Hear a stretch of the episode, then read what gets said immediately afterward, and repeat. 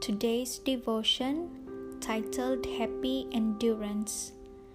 Today's scripture reading is taken from James 5, verse 11. Behold, we count them happy which endure. Ye have heard of the passions of Job, and have seen the end of the Lord, that the Lord is very pitiful and of tender mercy. James 5, verse 11.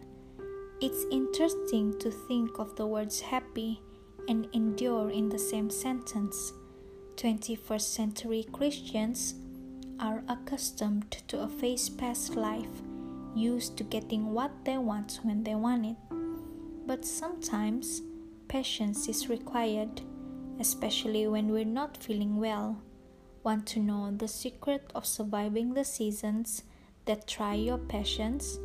The one that wear you to a frazzle, endure, happiness will prevail.